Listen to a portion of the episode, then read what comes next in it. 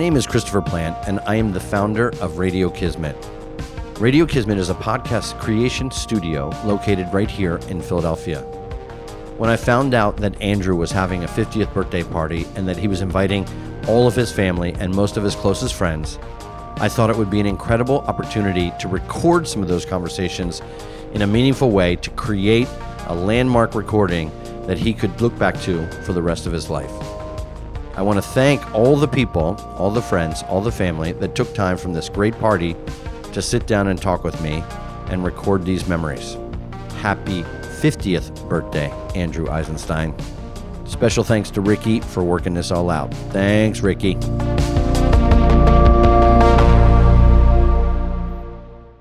Can you please state your name? Uh, Matthew Cano. And can you remind us how did you meet Andrew? I met Andrew in 2001, right as I was graduating from Penn, and I, I knew I wanted to go into real estate, and I didn't know exactly know what that would what that meant. And uh, I was kind of exploring and trying to meet different people, and uh, I was dating a girl at the time who said, "You have to meet my second cousin Andrew. He's a, a very entrepreneurial guy. He's in real estate, and I think you're going to like him." That's great. And so, what was it like when you actually met him? Like, where were you? Like, how did that happen? Uh, we got together at Cafe Lutetia, uh, which uh, I drive by all the time now on my way to, to the Philadelphia School. And I remember meeting a guy who I actually had seen him before. I, I would met him years ago when he was the coach of the uh, Penn Charter tennis team, and I was a player on Germantown Academy. And I used to chat with him because it just seemed like an interesting guy. You're like that guy. no, you know, I'd be cheering my team on. He'd be watching his uh, players, and I'd be watching, you know, my teammates, and we used to chat. So I saw him and I, I remember hearing about the deals he was doing and it sounded very fun.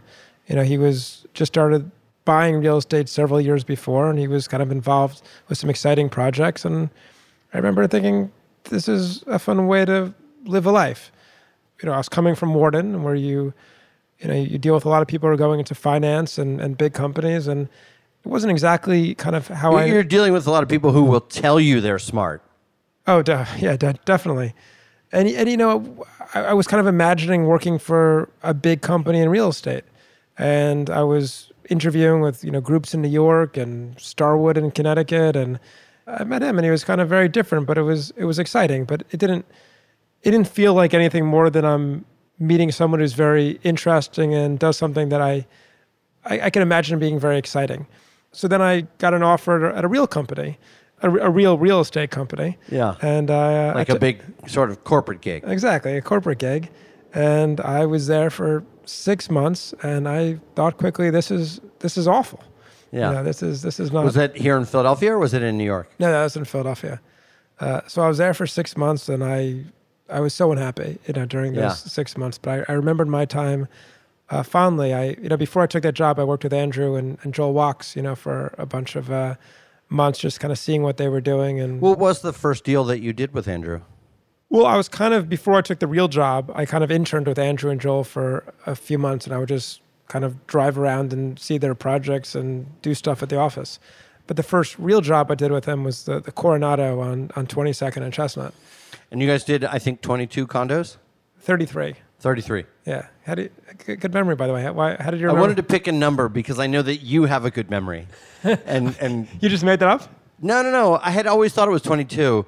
I don't know that I knew it was as many as 33, but like I would consider myself an executor of the Andrew Eisenstein I told you in passing school and I think that you're probably the chief executive of, the, of that and and know the deals by heart.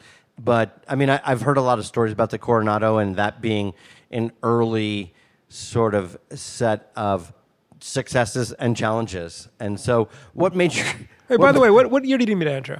And I met Andrew in 2006. Okay. So, and you met him in what year? 2001, but you know. Okay. Long, long but a lot happened. A lot happened in those, those five years, and you guys had cemented a lot of things.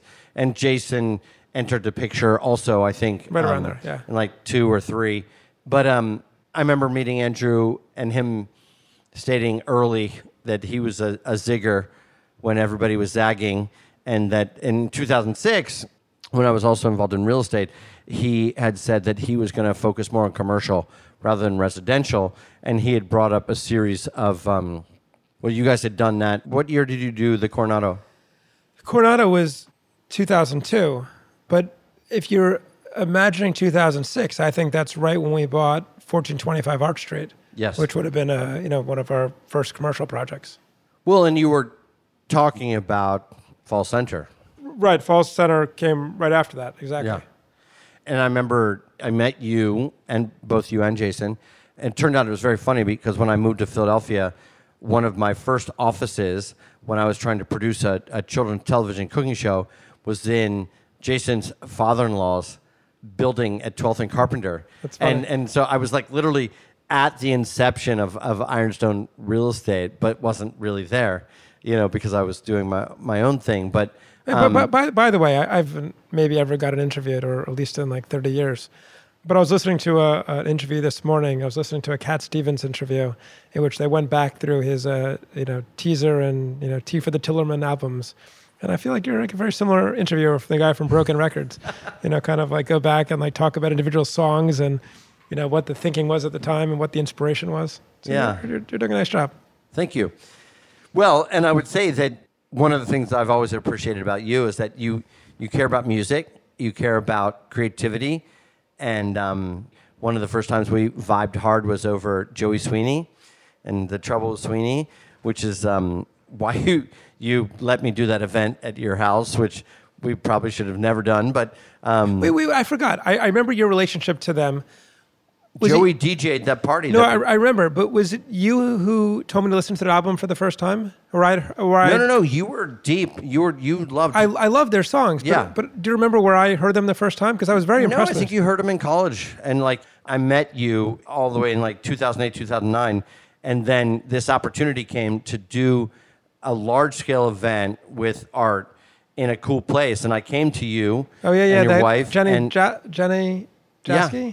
Jenny Jasky. That's right. Yeah, and I think I did everything right until the paintings came off the wall, and so I get like curling back into that. I think probably of all of the different relationships, the relationship that Andrew has with you and with Jason is the coolest to me because it is it represents quite possibly the greatest decentralized real estate company I've ever met, where everybody has such effective and clear roles. And you guys don't fuck with each other at all, you know, but you challenge one another and you get the job done. And so you're still young. How did you come to decide that you were going to put your cards on Andrew's table and be a business partner? It, it, it's a, it's a good question, but I uh, and and kind of just coming back to what you said about the relationship, which that's a, very nice thing for you to say. I, I do think it's extremely true. Is we've uh, we've had a great relationship. We you know we've loved our time together. We uh, argue in the friendliest and most respectful of you know of manners, and we uh, have had a relationship that's been completely built on friendship and trust. And you know early on, I would say you know a, a very you know, big brotherly aspect on Andrew's part, where he, you know, he, you know, was Andrew's great for a lecture.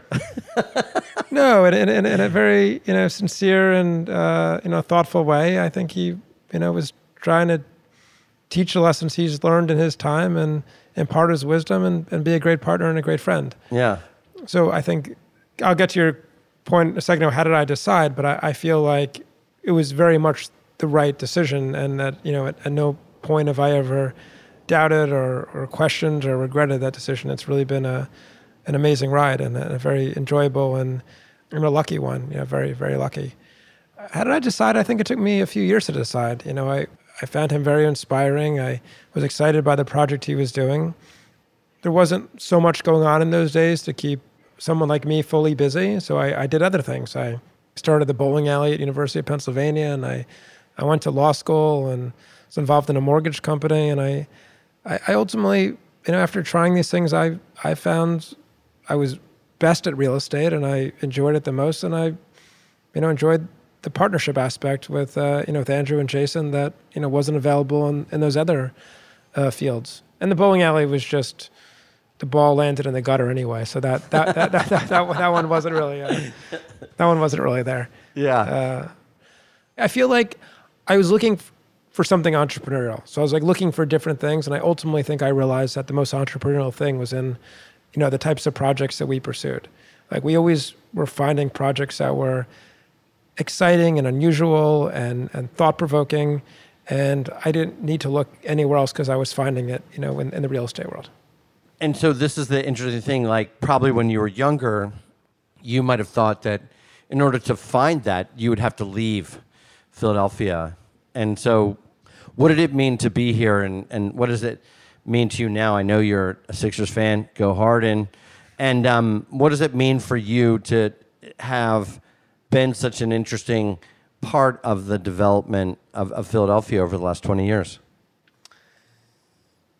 Sorry for the pause. You know, I'm used to doing depos- I'm used to doing de- depositions. I can smell the smoke. I can smell the smoke. Well, I'm used to doing depositions, and in depositions, uh, no one sees the delay. You know, you just kind of like, you know, the stenographer. Well, and in podcast, we will edit that out. I, I, can guarantee you that that your 20 second delay on your legacy as a Philadelphian will not be present, and you will literally spring to uh, your response. nice. I, I thought your question was going in a different place. You said no, no, no. I, I like Matt. You you could have gone anywhere. But, you, but, but, uh, so your question, I think, ultimately was about what do I think about the role that we've played in Philadelphia real estate? Yeah, I've never thought about it that way. Um, in the I, Matt, when you guys did Fall Center, you were the biggest redevelopment project on the East Coast in 250 miles in every direction for three years. You guys mattered. And then at a certain point, like every fucking deal came across your desk because of who you were. And you were young, you were bold. I mean, I remember when Andrew wrote that letter to your investors when there was this requirement to put like another $3 million into Fall Center. And you guys put out a, a letter to your investors that said, We've lost your money.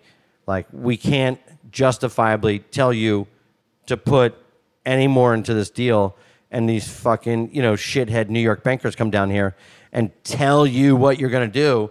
And Andrew was like, you guys threw the keys on the table and you want these keys? Like nobody else in the world is better suited to explain to you what these keys mean, you know? And so I think that there, there was a boldness and a brashness and a lack of willingness to just play by the traditional rules of real estate, whereas like they have tons of money, they must know better. You guys were fucking boxers, and you. No, I think that's completely true, and I, and I feel like that's what I'm. One of the things I'm most proud of and I've enjoyed the most is we've collaborated on deals and strategizing how to get deals that were. What's the expression above our punching weight, or what's what's the expression? No, that's a good one. You know, and and I feel like you know, in a recent deal, we outpursued the 76ers and Brandywine and, you know, guys who are, you know, far, far more capitalized than us. And we were creative and we kind of came up with strategies and how we, we won the deal. And that's been so incredibly fun. I mean, and, and I'd say there's probably six of those deals where we've gotten that we shouldn't have gotten, but we chased them hard and we, you know, presented the best case.